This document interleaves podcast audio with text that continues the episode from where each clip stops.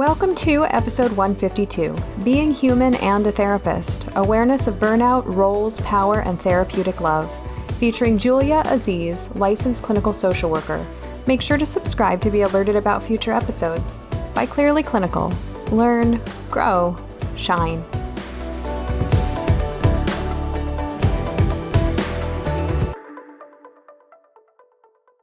Hello to our listeners. My name is Beth Irias, and today I am delighted and honored to be joined by Julia Aziz. She is a licensed clinical social worker, and she has spent a good portion of her career working with helping professionals and understanding um, how to be a human and a therapist at the same time and how to balance the reality that we're real people outside of the room who have real things happen. I mean, before we started recording, Julie and I had a conversation about brain fog, you know, so like things like that that come into the room um, and how we navigate being a helping professional um, while dealing with our own lives and thoughts and, and worlds outside of the therapy room. Thank you so much for joining us, Julie. I'm, I'm delighted to have you. Thank you so much for having me, Beth. So, why don't you tell our listeners a little bit about you and how you came to have this specialization in understanding therapist burnout and the reality of what it means to be a helping professional in today's world? Sure. So, much of my the work I do now, like you mentioned, is supporting other therapists. I'm a holistic psychotherapist, and most of my clients are helping professionals themselves or their moms, or mostly they're women who spend a lot of their time and energy tending to the needs of other people. So I started out in the mental health field about 25 ish years ago. And I do work independently now, but for that first decade or so, I was in all sorts of different settings.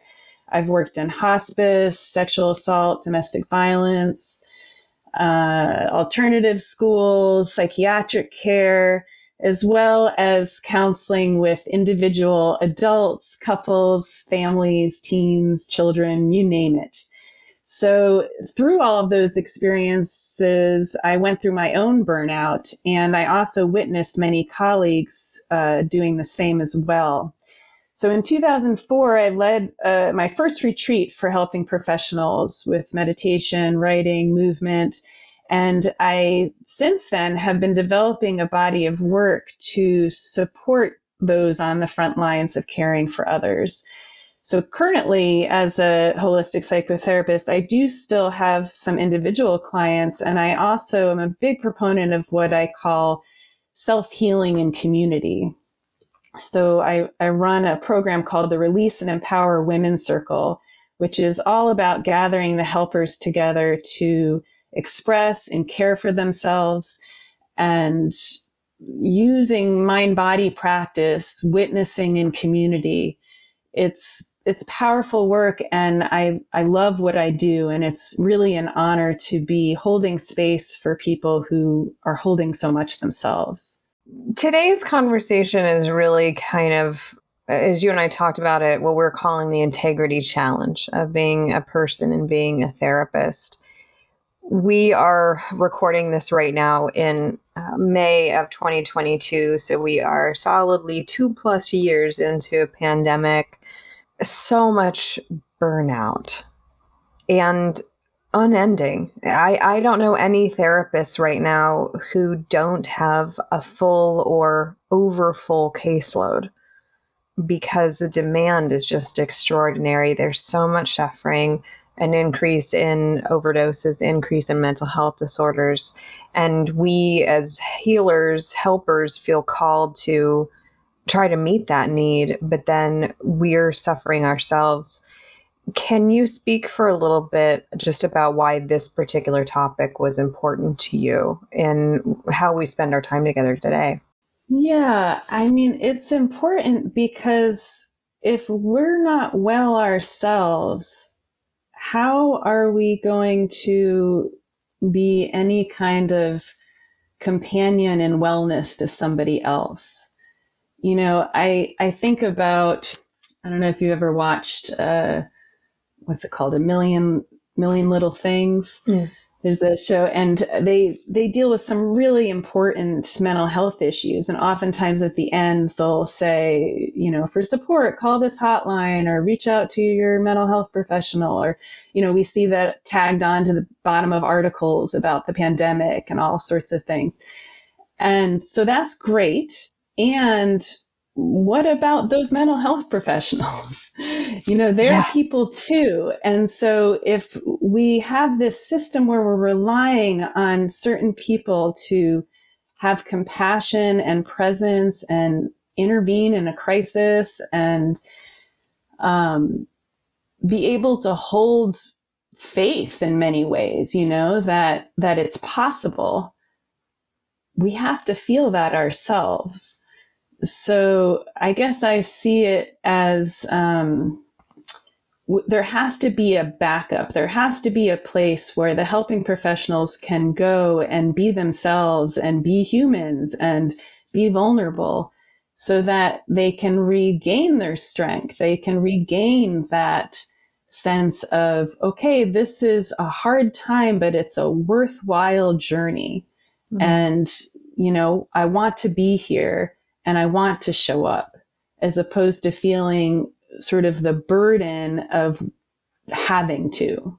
I appreciate the word that you just used in this idea of feeling the burden of having to and what I've seen in the in the field is this kind of struggle with accepting where we're at um, and I'm speaking in generalizations, absolutely, but but looking at the field where for many of us we haven't been on the front lines. You know for those folks who have been in hospitals who've been excluded from from that generalization. Um, but for most of us we were able to go online. We were able to be in relative physical safety. But then we're putting ourselves very much at the emotional front lines if you will. For me i came to almost appreciate it as like this um, kind of shepherd in the storm that we had this flock of clients that we were serving and tending to caring for. But what does the shepherd do in the storm? How does the shepherd stay warm? How does the shepherd um, cope with any of these trials when also looking over this proverbial flock? Talk to me about a burnout when the shepherd is exhausted and cold and tired Mm-hmm, mm-hmm, absolutely. Well, you know, I actually would say that part of the challenge for helping professionals is this idea that we should be the shepherd. And mm. it's not it's not just our idea, it's, you know, society's idea. The idea that if I'm supposed to be the expert in navigating for instance, a pandemic, which I've never lived through before, well, I'm not going to be a good enough expert. Yeah. Because, you know, I don't know. And so if we see ourselves as a shepherd or a guide, we, it's a setup. You know, it's a setup to feel like a failure and to, and to get burnt out. On the other hand, if we, instead of seeing ourselves as the expert, we see ourselves as a humble student of life, you know, that we're here to learn from whatever life experiences come our way. Then we can be more of a companion on the journey for each person so that we are, are looking with curiosity, not from you know, for instance, like if you've ever been listening to a client and they're sharing something and maybe you're going through that too. And internally you're like, well, I don't know, you know, it's like, what am I supposed to do with that? And, uh, but if you know, well, I don't need to know. Let's be curious about that. Let's, let's look together. I'm with you in this. And that's a much easier stance to take it it's um, less draining yeah. than this like expert position. Yeah expert position or like i have to be the leader here. I appreciate you in that um, finessing of that concept of this idea of like is part of just the construct what makes it so burdensome that we are supposed to have all of the answers that we are supposed to be perfect we're supposed to not get divorced, not have fights. Mm-hmm. We're supposed to be perfect parents. We absolutely are not the person behaving poorly in the Target checkout line. Um, mm-hmm. That we we put this pressure on ourselves to be these like perfect example human beings. Absolutely, I think it's it's really comes with burnout that that holding trying to hold oneself to this impossible standard that really is a pretense you know, if you if you look to the roots of psychotherapy, you know, this I, the sort of Freudian idea that we should be a blank slate. Well, no one's a blank slate, right? Like even a newborn baby, we know carries intergenerational patterns from the start um, and is affected by everything that happened before in the womb, right? And so, how do we become a blank slate? We have to clear out our own stuff all the time. But we're not meant and and that's important. It's important to show up with presence and uh, availability when we're with a client. But we don't need to be perfect human beings. We're just human beings that are deep listeners that can give our attention to another person and are highly trained in all sorts of modalities that can really help somebody to release and to heal. So that's separate, you know, and I think we, by, by trying to live up to this image, we create this power imbalance and it's, it's false. You know, anyone in the field knows it's false. And I think there needs to be more awareness about that. Our therapists, I think, in modern society, in some ways, have become, have like replaced, I don't know, the, the priests of long ago, you know, in, in a more religious society. You know, we're supposed to somehow be above it all, but we're not above it all. And I think that, you know, when we can value, you know, how valuable is that to have someone who's able to give their full attention to you, to listen deeply, and then to, you know, offer offer ways of working with it that are going to be helpful. I mean, you don't get that in regular life. Everybody's going through so much themselves. Yeah. It's enough what we do. We don't also have to be or pretend to be somebody who has it all together all the time. How do you balance that concept of the therapist being authentic in the room when also being human? And so I'm thinking of conversations, you know, I've certainly had conversations where a client says something that is wounding to me, that has a belief system that knocks the wind out of me. And I go into fight, flight, freeze, any other F you want to add in there, um, because it's something that is um, activating for me. How do we balance this idea of being there with the kind of caveat of blank slate that we're actually humans as well? Yeah. I think of it as remember that your first job is to regulate your own nervous system. So, so much of what we need to be doing, it's not about like, let me make sure everything in my life is okay and now I can be a therapist. It's more the regular, everyday practice of clearing, clearing, you know, other people's stories and feelings and things like that out of our field, but also regulating our own nervous system. So really developing our own personal easy pathways from that fight or flight response into our ventral vagal nervous system where we feel calm and centered and can access creative thought. And so then we can respond to the client in a multitude of different ways But if we are stuck in that sympathetic nervous system mm-hmm. arousal, um, now we've just entered there together and there's not we, we can't even think straight you know we do, we're stuck in our own stuff and so i think the work rather than focusing on what should i say to this person or what do i do is that self-awareness like ooh i i feel it's triggered. Happening. yeah. Yes it's happening right now. Let me take a deep breath. Let me feel my feet on the ground. What do I need to do so that I can get back into a place where I can just listen and, you know, access my intuition or my integration of the different tools I've learned to see what is needed here and now with this person.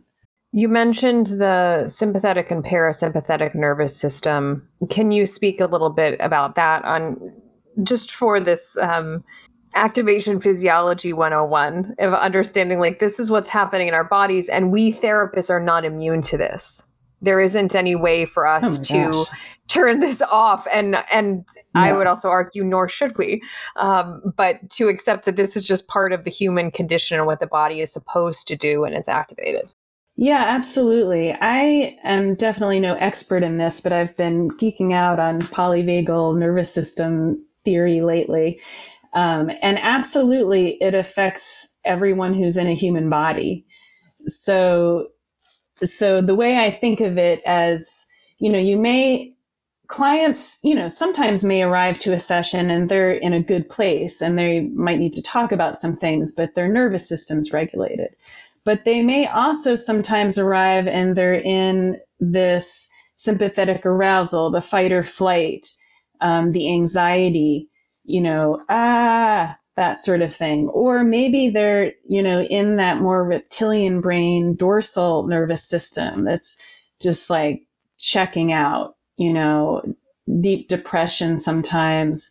It just might look like, you know, not doing, not moving forward in any way. And it's really important for, so we also, therapists, of course, have nervous systems and, and this happens to us too.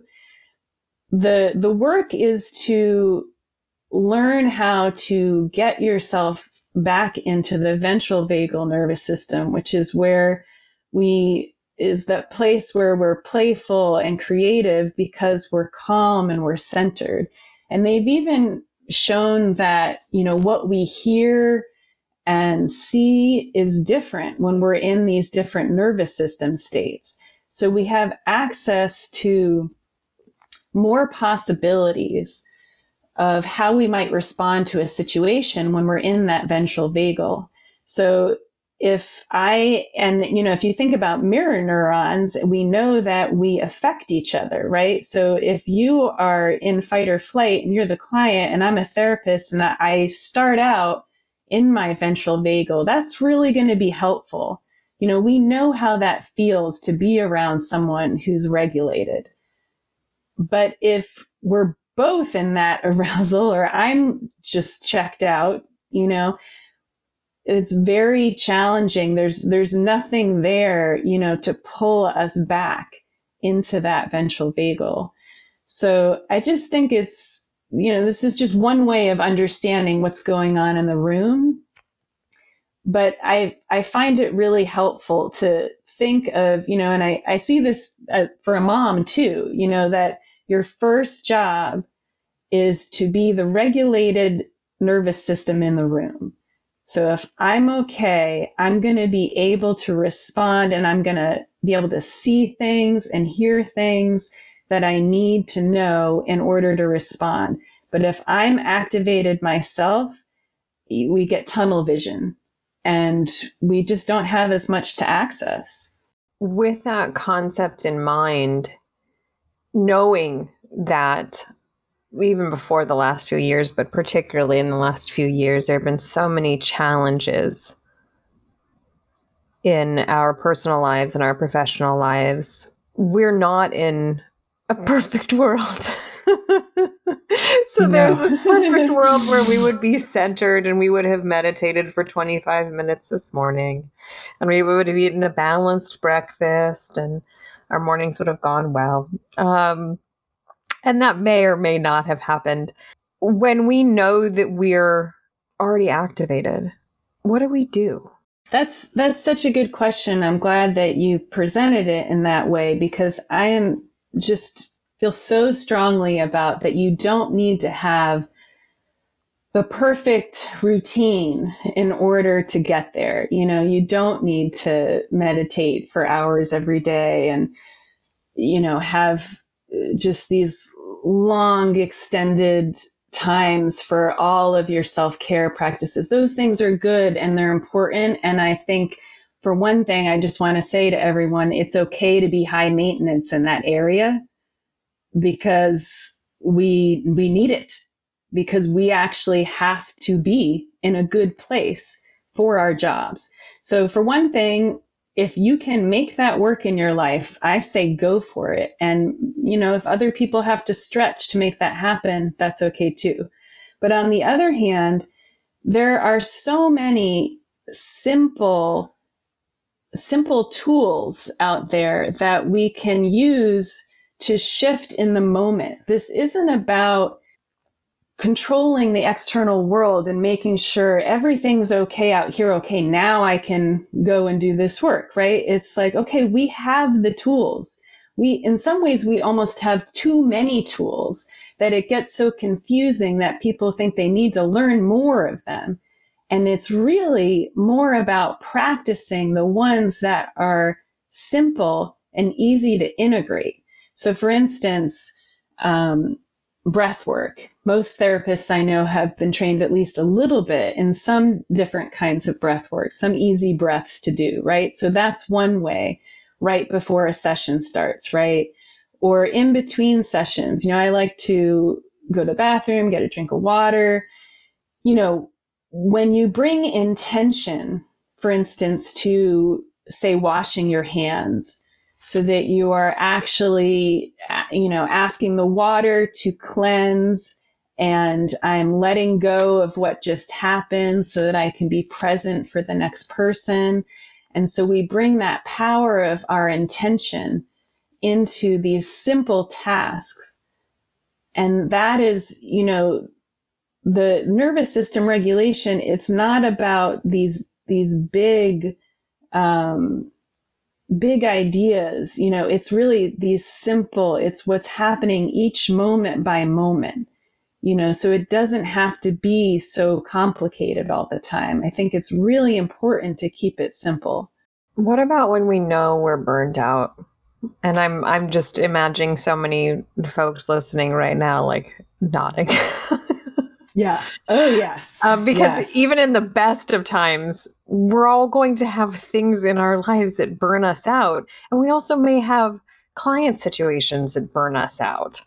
And yes. in a perfect world, I would be able to take a couple of months in Aruba and yes. be able to restore in the absence of that. What do we do?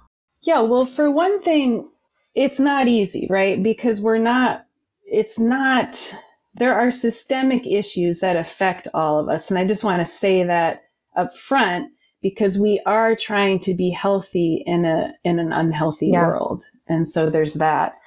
Um, but I think that when you, it's important to take notice when you're feeling that burnt out, when you're like dreading starting your day or you're, you know, yay, somebody canceled, right?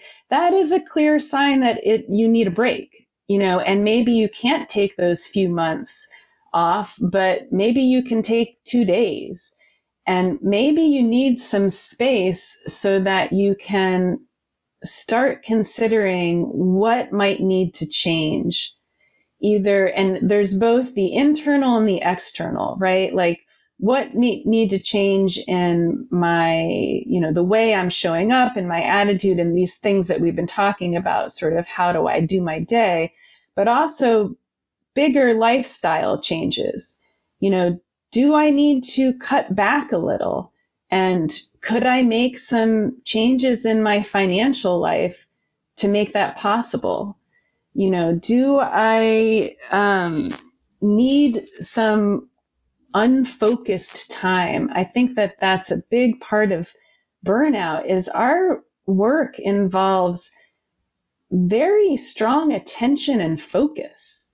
You know, like we're really there and staying focused. And especially for those who have either high caseloads, you know, seeing a lot of clients in a row or doing a lot of, you know, intense trauma work, there has to be balance with the, you know, lying on the ground and staring up at the sky, watching the clouds unfocused time, time where nobody's needing anything from us or, you know, we're, we don't need to focus on anything.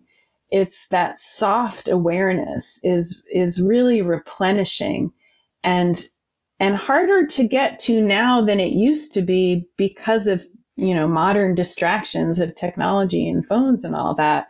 Um, but I think it's really important to know when you're feeling that burnt out, something needs to shift here. And oftentimes it has to start with lowering some standards around, you know, in all, I don't know what those are for each person listening to this, but you might, it's like we have to think outside the box. You know, what can I do less of? Um, how can I, do I need to make a change in my schedule? You know, where can I get some space in my life? And it's, it, we get into habits, you know, we get into habits and it, it can lead to quite, you know, sort of like this martyrdom. Yeah. Who wants to be in that? You know, that's not healthy for us or anyone else. I've heard from more than one clinician in my day um, this idea that taking time off is unethical we we cannot have a client that needs to be seen and then not be there. And then this idea that this word of unethical is like this sword that just takes mm-hmm. us out at the knees. Can you speak to that idea? Because i think what you're actually saying is the antithesis of that. Yes. um, but to speak to that because i think for some people i think we need to hear that of like this is okay. And in fact this is a this is an ethical mandate for us to take care of ourselves not the alternative. Absolutely. I think to be an ethical therapist we need to be in integrity. You know we need to be walking our talk. And absolutely to do if if one is feeling resentful of their clients that is a clear sign that there's some sort of boundary that we're, you know, crossing in the sense of I am not replenishing myself enough. That time off from caretaking and from listening and that kind of attention and from being in other people's struggles is essential to us having the inner spaciousness to arrive there. So I think, yeah, like you're saying, it is a part of being an ethical therapist because an inte- being in integrity and being whole and taking care of ourselves, I think our clients want that for us. And when it comes to, you know, I really feel yeah, it's like, yes, sometimes client, it's very hard, right? Like sometimes clients are in crisis and we want to show up and keep showing up. And it's coming right at this place where we also really need a break. I think it's really important to remember that a therapist does not replace community in somebody's life. And so if we are the only support in someone's life, we've got to look at how we're working with that person. This is this is where for me like the social work background comes in, you know, is that we have to look at the larger system here. We are not the end all be all and we shouldn't be and we sh- we don't want to create that kind of dependency not only because of what that does to us but ethically that client has to go and live their life you know? So we need to help them build a support system and have people that they can um, connect with and somebody who can answer the phone when they're you know in crisis.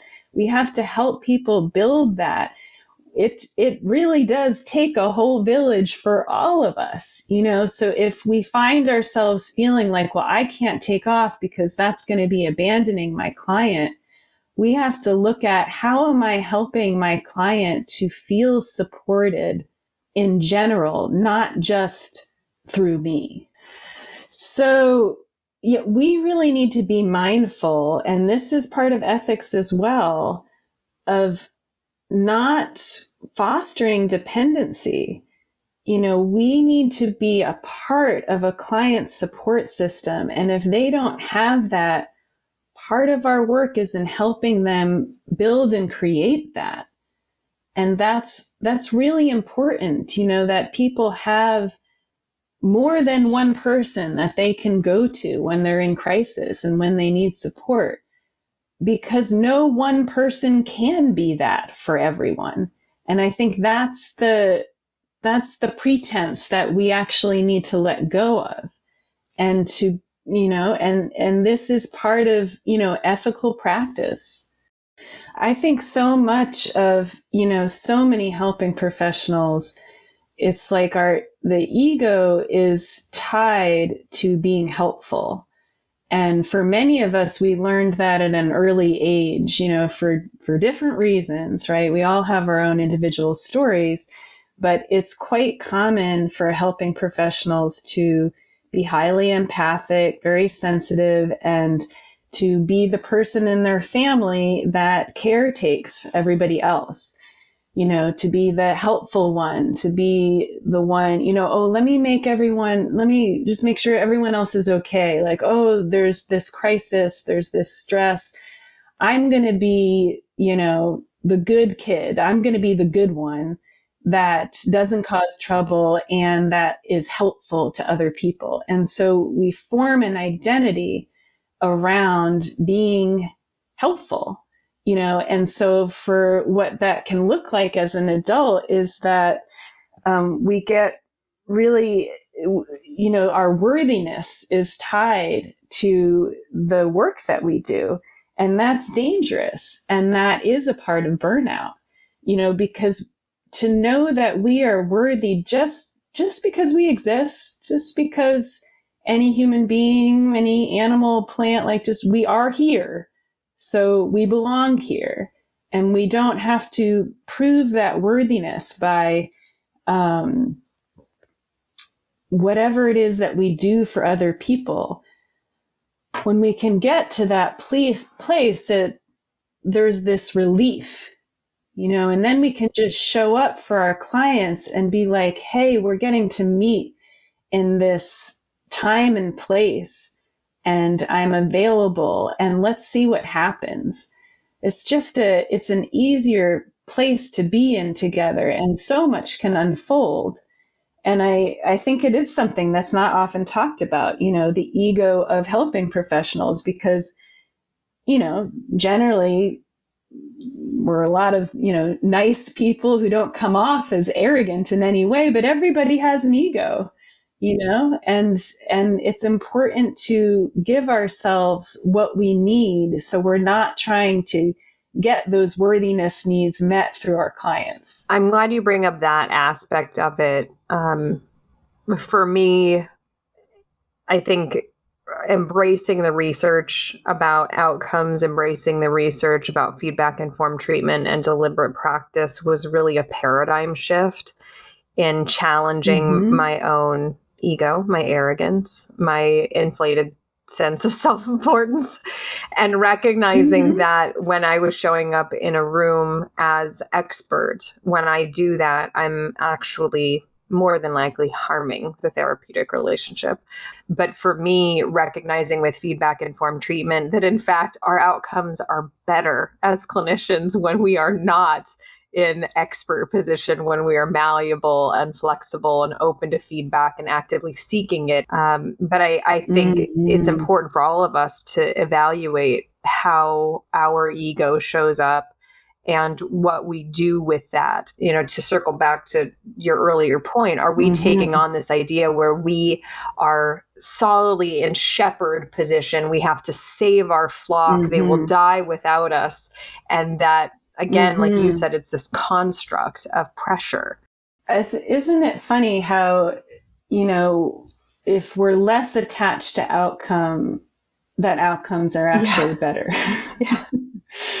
you know and it's it's this funny irony how important it is that we let go you know because if we i mean of course we care you know and we in many times want for our clients what they want for themselves. But we're not in control here and you know often neither are they. So it's it's really important to you know the this shadow side of a helping profession you know that that you touched upon. You know it's if we are getting into perfectionism for instance you know and um and we're focusing on am i am i doing well enough? Like did i do that right? Or you know just trying to you know why isn't this person feeling better by now? And what am i doing wrong? You know that's this we fall into that arrogance, right? We fall into thinking that it's all about me in some ways. And I think when we actually care for our egos, like when we're gentle and kind with ourselves and be, you know, saying to ourselves, like, oh, sweetheart, like, I know you care and you want this to go well, and I know it's hard, and I'm with you, and let's see what happens. You know, then we can show up and just more in the intention of, let me be of service here. I don't know what that's going to look like today, but let me be of service here. And then the focus becomes on the client and on the process that's happening, as opposed to whatever's happening for the client being some kind of reflection on me and my value.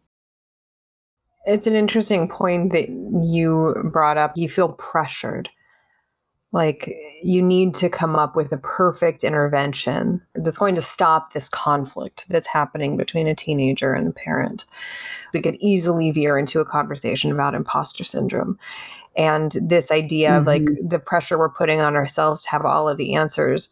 But it also to me damages the microcosm and macrocosm phenomenon of therapy that I think part of the beauty that can unfold in a therapy room is the shared humanity between therapist and client.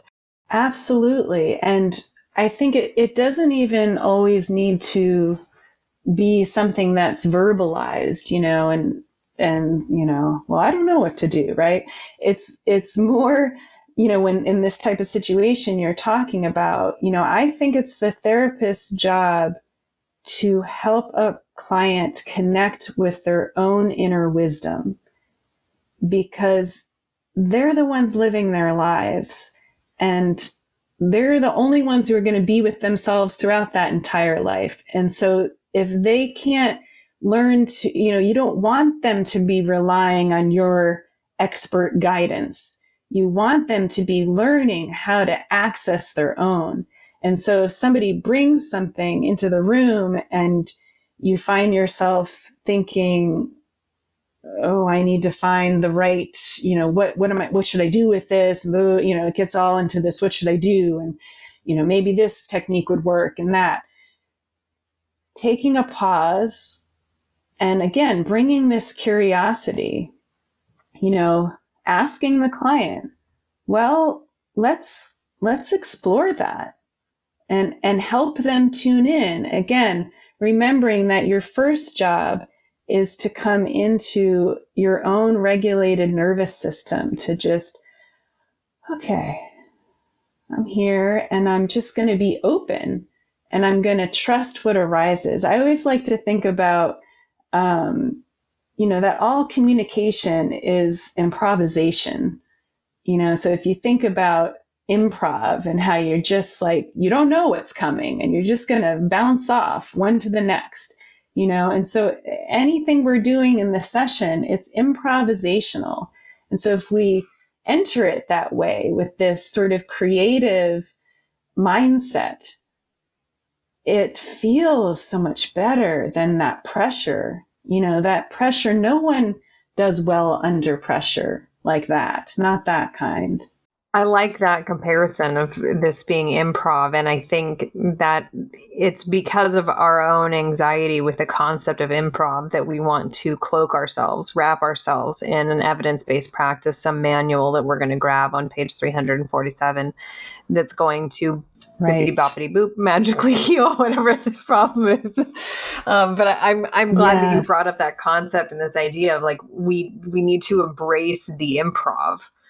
Um, because that's where something is actually kind of unfolding. Absolutely. And it's oftentimes I'll see therapists when they're really struggling with, um, yeah, something like imposter syndrome or feeling, you know, empathic overload or burnout, will start seeking out more trainings. Well, if I just had some better tools and I was better trained, then I'll be able to deal with this. And that again, looking at this, this shadow side when we are being honest with ourselves, sometimes focusing on what we can do to help other people can be a way of avoiding what's painful in ourselves. And so I'm, you know, training is wonderful. And I think especially in the first part of, of becoming a clinician, it's really important. in both for building confidence and for having the tools. And even later on, of course, do trainings because you want to learn, you know, because it's interesting and there's something more you can add. But it's not going to replace you making the time and space to be with your own feelings and to be in your own discomfort and to receive the support you need to to look at to look at yourself and what's really going on. Um, Julia, I know that much of what you've talked about today has come from your own clinical experience. What is the real consequence of disconnection and therapist burnout on therapy? Um, and and I think that I think it's important for us to know this as a gentle kind of or else. This is why we need to take time off. This is why we need to make sure that we are also, um, you know, again, with this big asterisk called COVID 19, um, that we are doing our best to connect with other people and, and to be healed ourselves. Hmm. Well, right. So aside from you know the burnout in any field a consequence being that you're going to lose people you know that people will eventually i mean i can't tell you how many times I see therapists like, what else can I do? I don't, can't do this anymore, you know? Um, aside from people leaving the field, um, there's not a lot of research on this specifically, but there was a study published in the Depression and Anxiety Journal in 2018 that's pretty interesting. They they surveyed both therapists and their clients, and they found that therapist burnout and low job satisfaction actually did have a statistically significant negative impact on clinical outcomes, which they measured through, you know, depression and anxiety inventories of their clients. So there's that. Um, but we can also just look to our own clinical experience, right? Like what's going to happen to the therapeutic alliance, which we know is this essential piece of good therapy if if like you mentioned a, a, therapist is showing up just worn out and not wanting to be there you know what's going to happen to any alliance to any relationship if you know this person is like worn out from listening you know and doesn't have any you know emotional capacity left it's it's clear that that is not only not a good situation for the therapist, but for the client as well. You know, we pick up on things and, you know, I'm sure you know this as a, with the feedback informed therapy you do, that it's not, we, we might think that we're putting on a good show, but, but clients can feel it, you know, when our attention isn't there. Um, and that's not to say, I mean, I do think that a therapist can be having a life crisis, like be going through you know, a dark night of the soul, a really hard time in their life, which happens in all lifetimes, right? They can be going through something and they can still have good sessions. You know, it, it's not that like just because you have stress that you need to take off every time because how would we ever? continue, right? Especially in these say, types of. If that were the case, and then there would be no therapists left. yeah, let's just just throw in the towel. But but part of how that happens, and I, I think most therapists can relate to this, like when sometimes you're surprised, like, oh, actually that went well, and actually feel even a little better. It's because we're doing those simple practices that that are in the moment you know that i'm able even though the world is falling apart around me i am able to feel my feet on the ground i'm able to breathe and remember i'm okay in this moment and i can give this time and attention to this one client for this one hour and i'm just going to take it one by one you know, rather than the whole overwhelming thing at once. Our therap- our clients are compensating us, or grant is, or an insurance company is, but we are being mm-hmm. compensated. We are, as I joke, being paid the big bucks um, to provide this service. And then we get into this interesting uh, category as the the healer is healed can you speak to that aspect a little bit? You mean um, being healed, like being healed by the work yeah. that we're doing with by by us acknowledging that this fills up our cups too, because I I've certainly heard this. And I imagine many therapists have heard this before where a client says, You're only here because I pay you. Mm. hmm hmm yeah. Uh, I think, you know, again, on, on the one hand, there's the fact that we're doing healing work in, um, I love this. There's a, a writer and teacher called Mark Silver, and he says that we're in late stage capitalism.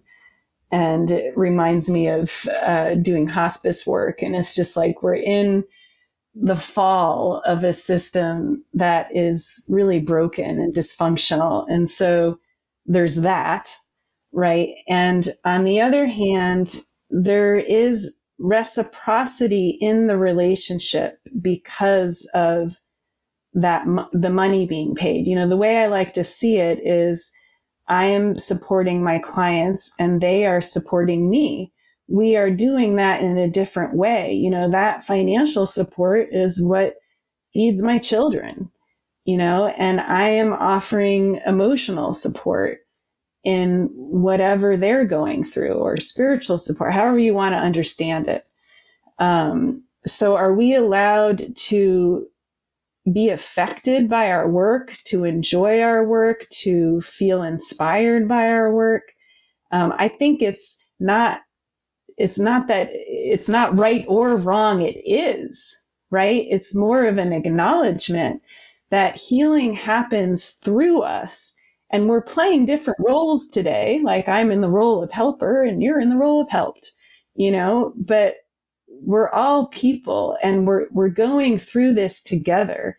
And I think part of the trouble is that therapy is such a individualistic model you know, which is why I really like to balance individual work with, with group and community work because to re, you know, to remember that we are, you know, like the pinky finger on the hand, we're, we are just a pinky finger, but we're actually part of this much larger organism.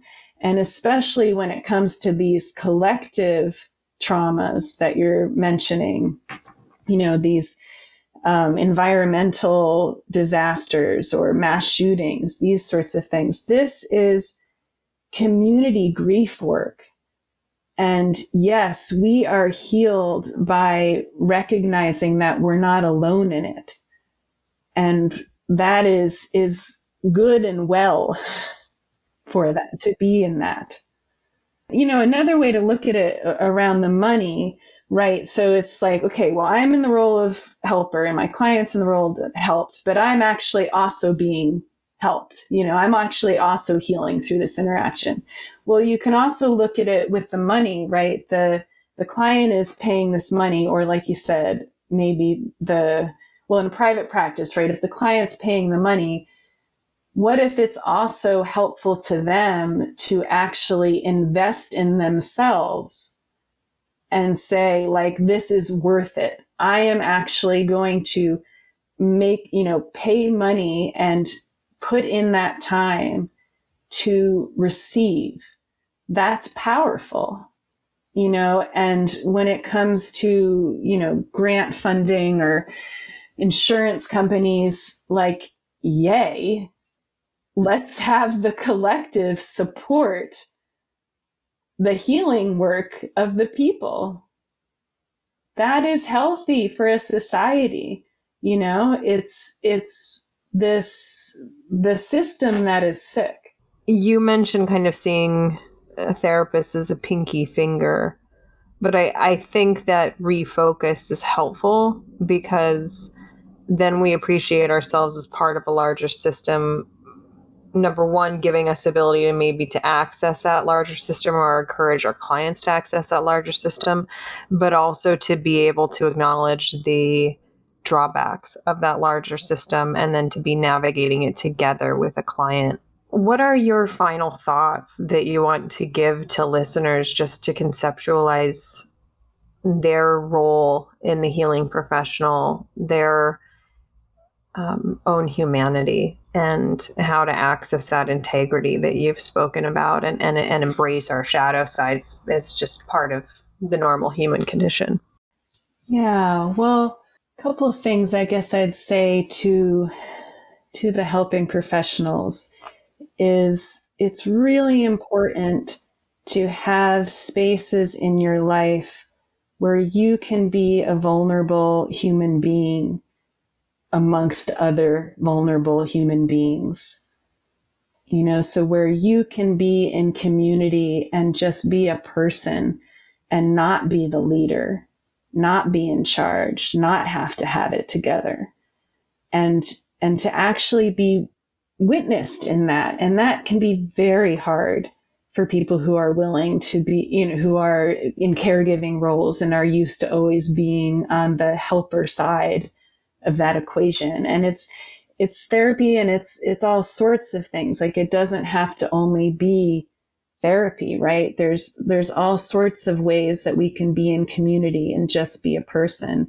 So I think that's important to, to come back into our own humanity and also know that a support system is more than just people, right? We need the trees. We need fresh air and, you know, flowing rivers and to just get back on the earth. And I mean, even the science is showing this now, you know, forest bathing or look at the science on earthing and grounding. You know, it's like we, we need to get back into our bodies and be in nature and just remember like we're only here for so long you know all of us some of us longer than others. Um, so all all of uh, what we do is important, and we're just we're just here. You know, it's like I'm just breathing and sitting and talking right now, and the mind has lots more to say about that. But when I can come back and just be in this moment, that's the where the source of replenishment is. So I guess I, I just want, you know, to, people to leave this conversation knowing that they're not alone in how they're feeling and that it really is okay to, you know, make the changes slowly, you know, slowly in very small steps that are necessary so that you can feel well about what you're doing. there's we're we're not meant to just be human garbage cans here just collecting you know all of the all of the pain and suffering of the world we have to we have to go compost that you know we have to release it and i you know honor anyone who is working through that process in their own way I think that was my favorite quote of the whole interview is we're not meant to be human human garbage cans.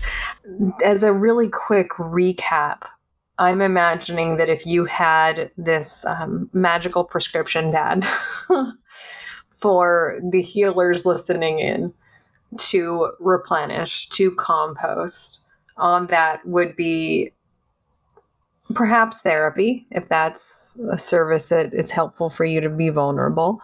Um, reconnect with the earth like be part of nature. Um, i i kind of view it as uh, checkity checking our cognition for a little bit being back in our bodies not being all up in our frontal mm-hmm. lobe but trying to just experience mm-hmm. again so this element of mindfulness integration of nature and connecting back into the earth at large that we're not just human beings mm-hmm. we're animals as well what would the other mandates mm-hmm. be what would be on your prescription pad where you could say these are the things that you need to do to replenish ideally well one way i think of ther- therapy is a very receptive work right we're we're showing up and then we're receiving and we're responding so the balance is to have places for expression. So, um, and expression can take all sorts of forms depending on what you enjoy, right? So, expression could look like writing or singing or art or something that, or movement, you know, something that is letting it out as opposed to just taking it in. So I, I think that that is a, a huge part of um, doing being well in doing this work is just remembering that we need balance ourselves. And so, you know, going back to what I said before about we need to be high maintenance around this type of self care and expression, right? Because it's an occupational hazard of the job you know this the the weight that we can feel you know the emotional weight and the burnout. And so in order to because that comes with the job we need more let's say alone time quiet unfocused time or um, expressive modalities that we do. We need more humor in our lives right? We need more lightness we have to balance this, you know, like the yin yang. We have to find our own inner balance to be whole because we are sitting with a lot of suffering. And so it's important for us not to forget the, the beauty in life also. And I think, you know, in terms of prescription, it is so individual because each person um, what's going to fill your cup might be different than what's going to fill mine. And so it's, it's really about getting honest with yourself and saying, this isn't working, you know, and what do I truly need? And then trusting. And I do think, you know, as any therapist knows, it's like small changes, one at a time, you know, step by step what's the very next small step that would help me feel more whole? And as you said that, I suddenly heard the song Do the Next Right Thing in my head from Frozen 2. For any folks who are with young children or have young children yourselves, you know what I'm talking about. Um, Julia, thank you for spending this time with us. I really appreciate it. I'm going to absolutely be spending my own time kind of uh, marinating in in what you've shared today and I hope that it's also been beneficial for our listeners. For folks who want to learn more about you and about your work, can you share how to do that, please? Absolutely. Yeah, everything's on my website, which is just my my name.com. And you can um, check out my blog or sign up for my mailing list. I do not bombard people with emails. I try to just write when there's something to say. Um, you can check out the Release and Empower Women Circle and see if if that's something you've been craving. You know, uh, you need some support around around expression, around releasing, then check that out. Um, and I also, there's a, a really affordable little practice book called When You're Having a Hard Time, the little book that listens for anyone who just, you know, needs a practice to get started with. And yeah, I'm I'm open to connection. So just go to the website and check out what's Wonderful. There. Thank you. Thank you for sharing this space. Uh, healer to healer, healing to healing. I appreciate you spending this time with us. Um, thank you. Thank you so much, Beth, for having me. You've just finished listening to another exclusive continuing ed podcast by Clearly Clinical. If you like what you just heard and you need continuing ed credits, please visit us at clearlyclinical.com to check out our one year membership, where you'll have access to our growing library of continuing ed podcast courses. Clearly Clinical, where our goal is to help you learn, grow, and shine.